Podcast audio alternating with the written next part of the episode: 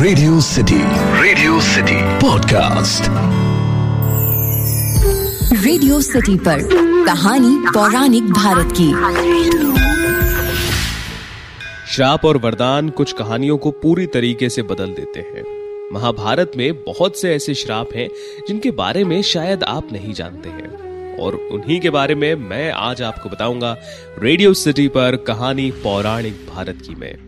जहाँ मैं आपको सुनाता हूँ रामायण, महाभारत और पुराणों की कुछ ऐसी कहानियाँ, जिनके बारे में ज़्यादातर लोग नहीं जानते। जैसे कि आज हम बात करने वाले हैं महाभारत के ऐसे श्रापों के बारे में, जिनके बारे में बहुत कम लोग जानते हैं। सबसे पहले बात करते हैं कि एक बार द्यू नामक वसु ने वशिष्ठ ऋषि की कामधेनु को चुरा लिया था। इससे वशिष्ठ ऋषि ने द्यू से कहा कि ऐसा काम तो मनुष्य करते हैं, इसलिए तुम आठों वसु मनुष्य हो जाओगे। ये सुनकर वसुओं ने घबराकर वशिष्ठ जी से प्रार्थना की तो उन्होंने कहा कि अन्य वसु तो वर्ष का अंत होने तक मेरे श्राप से छुटकारा पा जाएँगे, लेकिन इस दीव को अपनी करनी का फल भुगतना पड़ेगा। इन्हें एक जन्म तक मनुष्य बनकर पीड़ा भोगनी पड़ेगी। ये सुनकर वसुओं ने गंगा जी के पास जाकर उन्हें वशिष्ठ जी के श्राप के बारे में बताया और ये प्रार्थना की कि आप मृत्यु लोक में अवतार लेकर हमें गर्भ में धारण करें और जैसे ही हम जन्म लें, हमें पानी में डुबो दें। इस तरह से हम जल्दी से सभी मुक्त हो जाएँगे। गंगा माता ने इसे स्वीकार किया और वे युक्ति पूर्वक शांतनु राजा की पत्नी बन गई। शांतनु से वचन भी लिया कि मैं जो भी करूँगी, आप मुझे टोकेंगे नहीं। इसके बाद पहले जो सात पुत्र उनके गर्भ से उत्पन्न हुए, गंगा जी ने उन्हें पानी में डुबो दिया, जिससे सात वसु तो मुक्त हो गए। लेकिन आठवें वसु की मृत्यु से पहले ही शांतनु ने गंगा को रोक दिया। ये आठवां वसु जिन्हें एक जन्म तक मनुष्य बनकर पीड़ा भोगने का श्राप मिला था, आगे चलकर भीष्म कहलाए। अगला श्राप है वो श्राप जो कर्ण को मिला। देखिए, महाभारत काल में द्रोणाचार्य, परशुराम और वेद व्यास जी को ही ब्रह्मास्त्र चलाना और किसी के द्वारा ब्रह्मास्त्र का प्रयोग किए जाने पर उसे असफल कर देना याद था। उन्होंने ये विद्या अपने कुछ खास शिष्यों को ही दी थी। उसमें भी किस तरह ब्रह्मास्त्र को सफल करना है, ये कम ही शिष्यों को याद था। जब द्रोणाचार्य ने कर्ण के सूत पुत्र होने को जानकर ब्रह्मास्त्र विद्या सिखाने से इनकार कर दिया, तब वे परशुराम के पास गए। परशुराम ने प्रण लिया था कि वो इस विद्या को किसी ब्राह्मण को ही सिखाएँगे, क्योंकि इस विद्या के दुरुपयोग का खतरा बढ़ गया था। उस काल में तापस, कुशाग्र, विनम्र ब्रह्म ज्ञाता और विद्वान लोगों को ही ब्राह्मण कहा जाता था। कर्ण ये सीखना चाहते थे तो उन्होंने परशुराम के पास पहुंचकर खुद को ब्राह्मण का पुत्र बताया और उनसे विद्या सीख ली। फिर हुआ कुछ ऐसा कि एक बार जंगल में कहीं जाते हुए परशुराम जी को थकान महसूस हुई। उन्होंने कर्ण से कहा कि वह थोड़ी देर सोना चाहते कर्ण ने उनका सिर अपनी गोद में रख लिया। परशुराम गहरी नींद में सो गए। तभी कहीं से कोई कीड़ा आया और उसने कर्ण की जांग पर डंक मार दिया।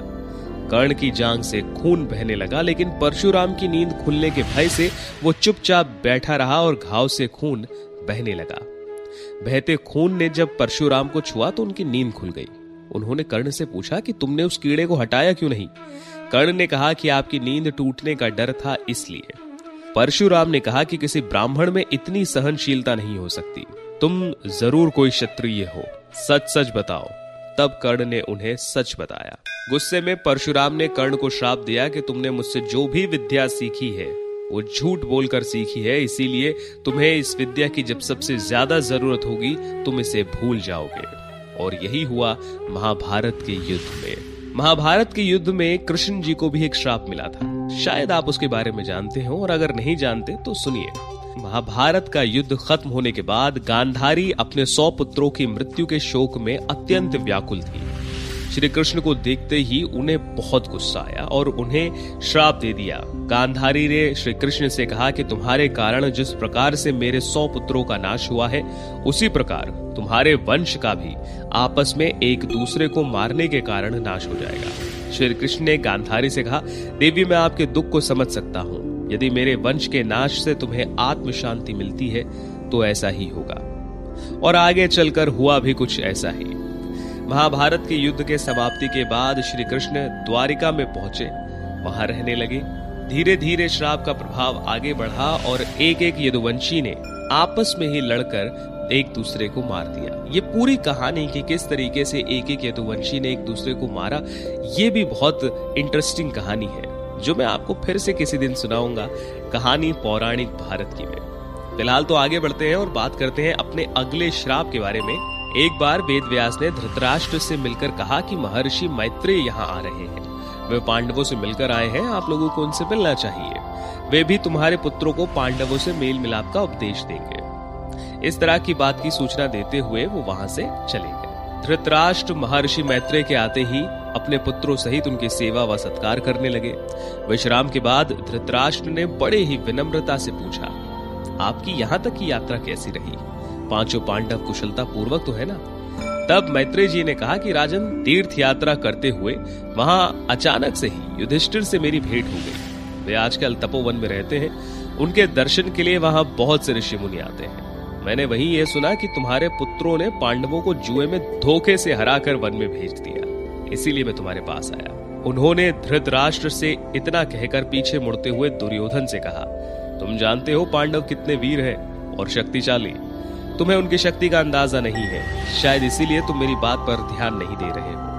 तुम्हें उनसे मिल मिला कर रहना चाहिए, वरना अनर्थ हो जाएगा। महर्षि मैत्रेय की बात सुनकर दुर्योधन को गुस्सा आ गया और उसने मुस्कुराते हुए अपने पैर से ज़मीन को कुरेदने लगा। हद तो तब हो गई जब उसने जांग पर हाथ से ताल ठोक दी। दुर्योधन को इस तरह देखकर महर्षि ने क्रोध में आकर उसे श्राप दिया। तू मेरा तिरस्कार करता है। मेरी बात शांति पूर्वक नहीं सुन सकता। जा, जिस जांग पर तू ताल ठोक रहा है, उस जांग को भीम अपनी गदा से तोड़ देगा। बाद में कौरव और पांडवों का घोर युद्ध हुआ और भीम ने दुर्योधन की जांग पर वार करके अंत में उसका वध कर दिया। महाभारत में एक और श्राप है जो राजा पारीक्षित को मिला था। राजा पारीक्षित एक बार वन में पशुओं के पीछे दौड़ने के कारण प्यास से व्याकुल हो गए और नदी या तालाब को इधर उधर ढूंढते ढूंढते शमिक ऋषि के आश्रम में पहुँच गए। वहाँ पर शमिक ऋषि ध्यान में थे। राजा परीक्षित ने उनसे जल मांगा, किंतु ध्यान मग्न होने के कारण शमिक ऋषि ने कुछ भी उत्तर नहीं दिया। राजा परीक्षित के सिर पर एक स्वर्ण मुकुट था, जिस पर कलयुग का निवास था। और इसी के प्रभाव में राजा परीक्षित को ऐसा लगा कि ऋषि ध्यान में होने का ढोंग कर रहे हैं और मेरा अपमान कर रहे हैं। अपने अपमान का बदला लेने के लिए राजा ने एक मृत सर्प को धनुष की नोक से उठाकर ऋषि के गले में डाल दिया और अपने नगर में वापस आ गए। शमिक ऋषि का जब ध्यान टूटा तो उन्होंने अपने गले में मृत सर्प को देखा। उन्हें ज्ञात ही नहीं हो पाया कि राजा ने उनके साथ क्या किया है। बाकी ऋषियों ने जब उन्हें इस पूरे घटनाक्रम के बारे में बताया तो उन्होंने अपनी अंजलि में जल भरकर राजा को श्राप दिया कि आज से सातवें दिन तक्षक सर्प उसे डस लेगा। और हुआ भी कुछ ऐसा ही। राजा परीक्षित ने बचने की तो बहुत कोशिश की, लेकिन तक्षक सर्प ने उन्हें डसा और उनकी मृत्यु के बाद से ही कलयुग प्रारंभ हो गया। तो ये है कुछ ऐसे श्राप जो महाभारत काल के हैं और जिनके बारे में ज़्यादातर लोग नहीं जानते। और जिन्हें आपने सुना रेडियो सिटी पर कहानी पौराणिक भारत की में। आपको ये कहानियाँ कैसी लगती हैं, मुझे ज़रूर बताइए इंस्टाग्राम पर। मेरा इंस्टाग्राम हैंडल है at the rate R J Akhil तब तक के लिए सुनते रहिए रेडियो सिटी रग रग में दौड़े सिटी। रेडियो सिटी पर कहानी पौराणिक भारत की।